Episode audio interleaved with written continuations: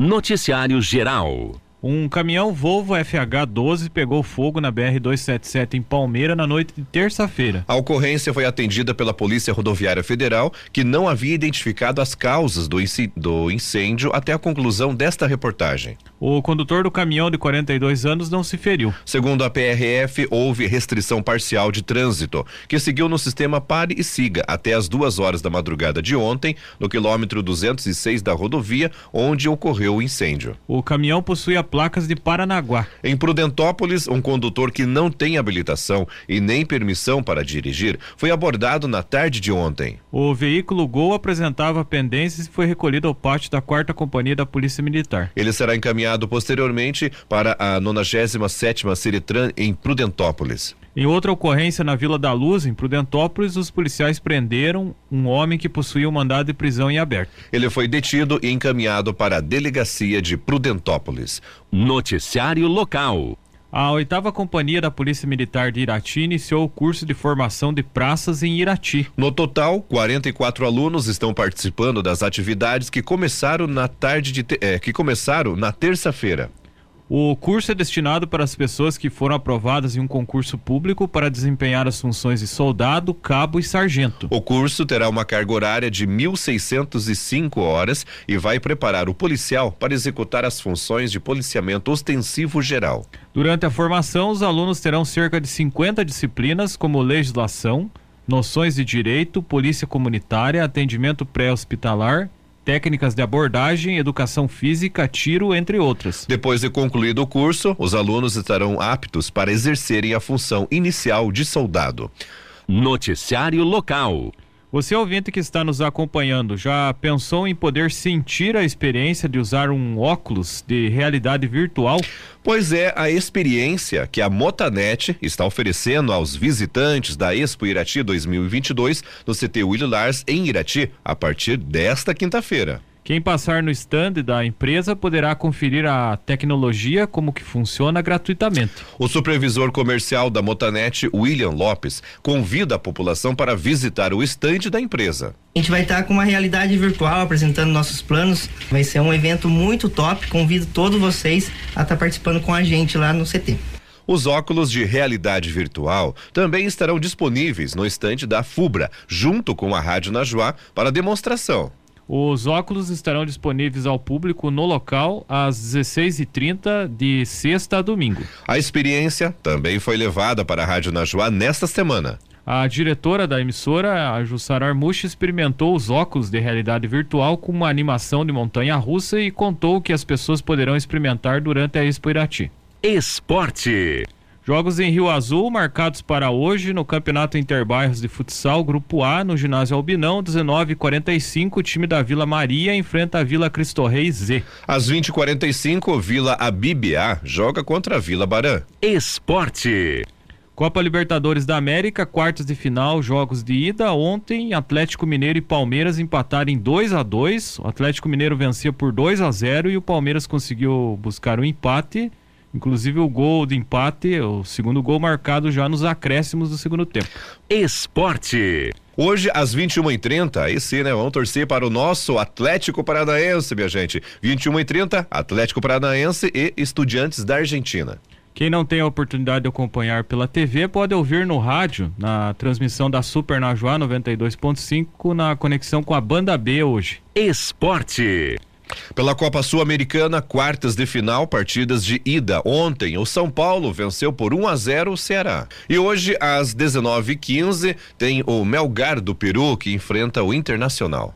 No Campeonato Brasileiro da Segunda Divisão, a 22 segunda rodada tem hoje, 19 horas, o Brusque joga contra o Sampaio Correia. 21 e 30 o CRB recebe a Ponte Preta. Noticiário Estadual. O município de Maringá confirmou ontem o primeiro caso de monkeypox conhecida como a varíola dos macacos. A informação é da Secretaria de Estado da Saúde, a CESA. O caso é o primeiro a ser registrado no interior do estado. De acordo com a secretaria, são 36 diagnósticos da doença confirmados no Paraná, sendo 35 em Curitiba. Dos casos registrados na capital, 14 foram confirmados ontem. A CESA informou também que passará a divulgar boletins semanais com dados da varíola do macaco no, no estado, sempre às quartas-feiras. O boletim de ontem informa que os diagnósticos confirmados são de duas mulheres e 34 homens com idades entre 20 e 49 anos. Há ainda outros 42 casos suspeitos em investigação. O primeiro caso de varíola dos macacos no Paraná foi confirmado há um mês em Curitiba. A varíola dos macacos é uma doença viral. A transmissão entre humanos ocorre principalmente por meio de contato com lesões de pele de pessoas infectadas. A infecção causa erupções que geralmente se desenvolvem pelo rosto e, e depois se espalham para outras partes do corpo. Os principais sintomas envolvem febre, dor de cabeça, dores musculares, dores nas costas, também calafrios e fadigas. Em 21 de julho, a Organização Mundial da Sa de Saúde, OMS, declarou a varíola dos macacos emergência de saúde global. A resolução foi tomada sem consenso em reunião do Comitê de Emergência da Varíola dos Macacos. Segundo o diretor-geral da OMS, o Tedros, a decisão foi tomada para melhorar a resposta internacional ao vírus, que se espalhou por mais de 75 países. As informações são do portal G1. Política. A Federação PSDB Cidadania vai apoiar a candidatura do senador Álvaro Dias do Podemos à reeleição, abrindo mão do nome de César Silvestre Filho, do PSDB, oficializado na convenção do partido no último dia 20. A decisão, segundo o presidente estadual do PSDB, ex, o ex-governador Beto Richa, foi imposta pela direção nacional dos partidos. Com a decisão, o Silvestre Filho sofre o segundo revés em duas sema semanas dentro do, do partido. O ex-prefeito de Guarapuava, que era presidente estadual do Podemos, foi atraído ao, entre aspas, ninho tucano, para ser candidato ao governo do Paraná. Trabalhou a pré-candidatura durante o primeiro semestre do ano, até que no dia da convenção estadual foi convencido a retirar o nome e lançar-se para o Senado. Agora, a candidatura ao Senado também é rifada pelo partido, por conta de uma nova aliança. Silvestre havia deixado o Podemos justamente por não ter conseguido viabilizar sua candidatura no partido que priorizava a reeleição de Álvaro Dias. Abre aspas, lamento pelo César. A gente estava trabalhando na campanha dele. Ele tinha condições de crescer muito e vencer esta eleição. Argumentei com a direção nacional do partido, mas não adiantou. Eles tomaram essa decisão por unanimidade. Fecha aspas, comentou Richa, que disse ter aberto a possibilidade de Silvestre ser incluído na lista de candidatos a deputado federal ou estadual pelo partido. A adesão da Federação PSDB Cidadania à candidatura de Álvaro Dias dá um novo fôlego à campanha do senador que vinha ficando isolado na costura política local e já se conformava com uma candidatura avulsa do Podemos. Com os novos aliados, Dias ganha estrutura partidária e tempo de TV para disputa com adversários que terão chapas fortes na eleição, como Sérgio Moro do União e o Paulo Martins do PL. As informações são da Gazeta do Povo. Política.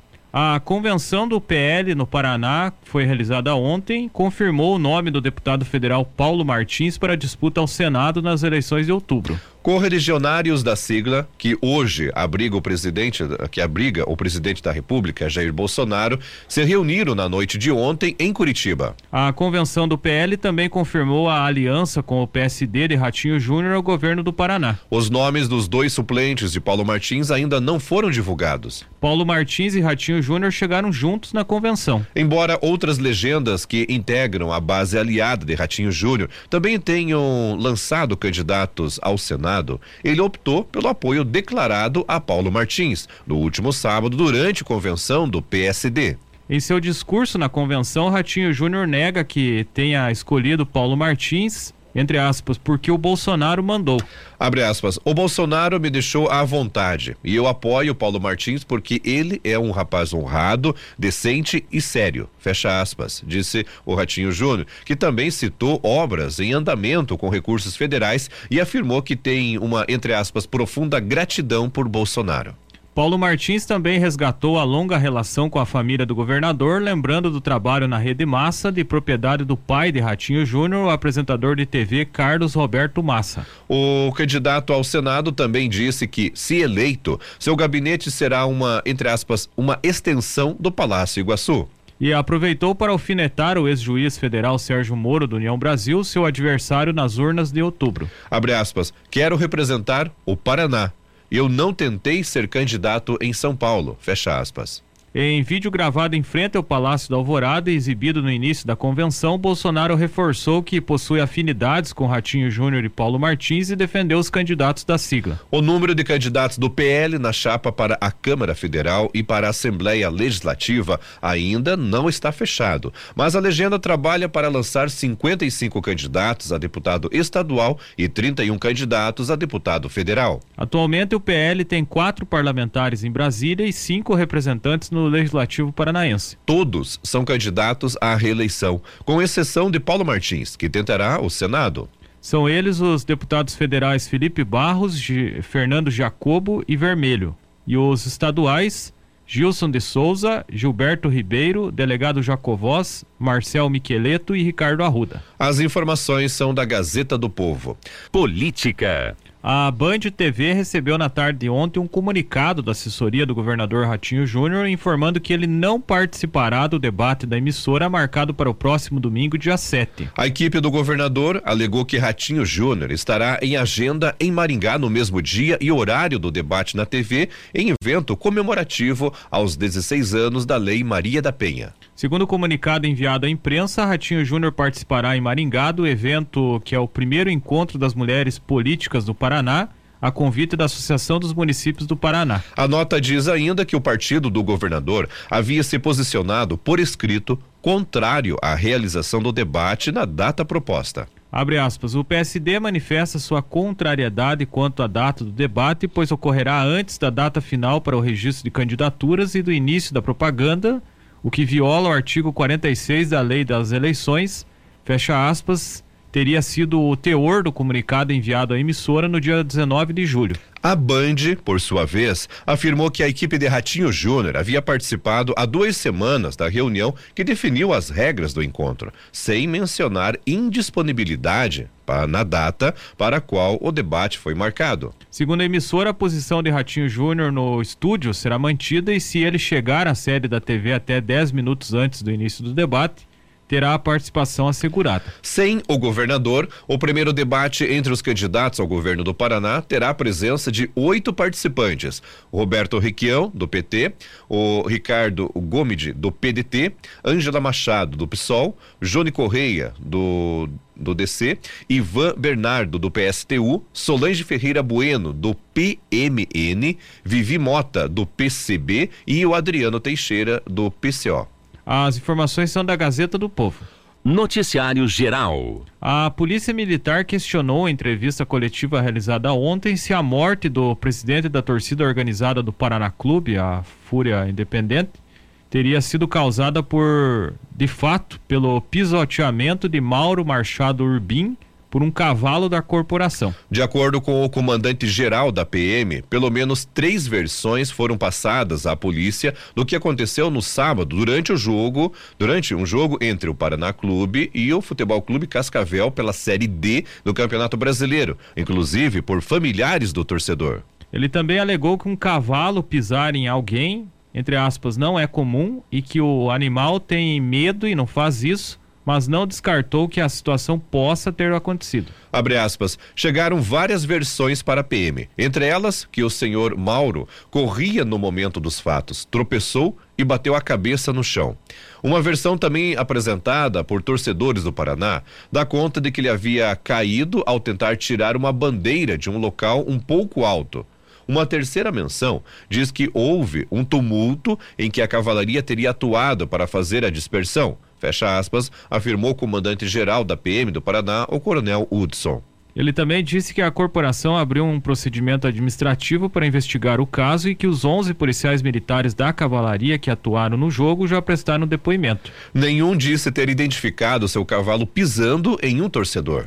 Todos permanecem em atividade, conforme o coronel, até que os fatos sejam esclarecidos. Mauro teve morte cerebral confirmada na segunda-feira. Ele tinha 41 anos e deixou um filho. Os órgãos dele foram doados após a autorização da família e podem beneficiar até sete pessoas que aguardam na fila de transplante. Na entrevista, a Polícia Militar prestou condolências aos familiares do torcedor, além de, abre aspas, de toda a torcida paranista e toda a sociedade paranaense e afirmou ter sentimento de triste tristeza e pesar, fecha aspas. Tanto a Fúria Independente, torcida organizada do Paraná Clube, quanto a La Fúria Aurinegra, do Futebol Clube Cascavel, negaram ter havido o tumulto apontado pela polícia. Eles chamaram a atuação de, entre aspas, cenas lamentáveis. De acordo com o hospital onde Mauro foi internado, depois de ter os órgãos retirados para doação, o corpo do torcedor foi levado para o Instituto Médico Legal para a realização de exames necrópsia.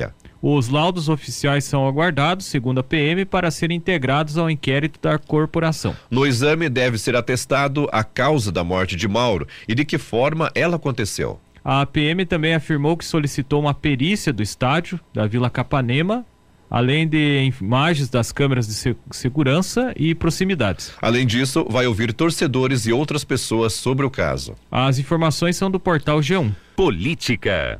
A Assembleia Legislativa do Paraná, Alep, aprovou na sessão plenária de terça-feira a proposta que promove a atualização na Lei de Combate ao Racismo no Estado. O projeto de lei que trata da divulgação de informações contra a prática de ato discriminatório por motivo de raça ou cor foi aprovado em primeiro turno de votação. Na sessão antecipada de terça, que inicialmente estava prevista para ocorrer na quarta, a proposição recebeu emenda em plenário e com isso retornou à Comissão de Constituição e Justiça CCJ. A proposta que tramita de forma de um substitutivo geral da CCJ altera uma lei de 2005 que autoriza o Poder Executivo a criar o programa SOS Racismo no Paraná. De acordo com o texto, o programa poderá ser divulgado por meio de três situações: cartazes que deverão ter informações sobre a definição dos crimes de racismo e de injúria racial, o telefone é SOS Racismo, que é o 0800 642 0345. E também o e-mail sosracismo@sejuf.pr.gov.br. A referência ao número da lei da Lei Federal de 5 de janeiro de 1989 define os crimes de preconceito de raça ou cor. Conforme a Alep, a matéria ainda determina que a denúncia de práticas de atos de discriminação racial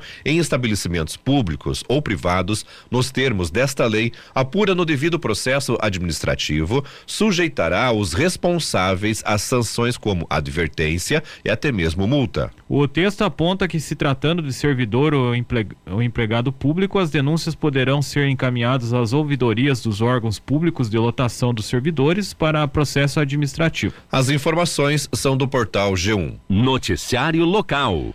Diante da expectativa de grande público na primeira Expo Irati e prezando pela organização e segurança dos presentes, a Secretaria de Segurança Pública e Cidadania de Irati estabeleceu regras que serão aplicadas durante todo o evento que ocorre entre hoje até 7 de agosto no CT Willy Lars. Uma das medidas é a proibição da entrada e circulação de veículos na parte interna do CT exceto carros oficiais do município. Quem precisar estacionar seu veículo poderá utilizar as áreas externas do CT, porém será cobrado uma taxa de 20 reais por veículo. O valor arrecadado será revertido para a Associação do Núcleo de Apoio ao Portador de Câncer de Irati Anápolis. A expectativa é que o fluxo de pessoas seja intenso, por isso, algumas medidas podem evitar estresse e fazer a diferença para aproveitar a maior exposição da região. As recomendações: se beber, não dirija. Ocupe as vagas vagas do seu veículo com a família e os amigos. Esteja ciente de que o trânsito pode ficar lento em alguns horários. Opte por carros de aplicativos e táxis. As orientações aos expositores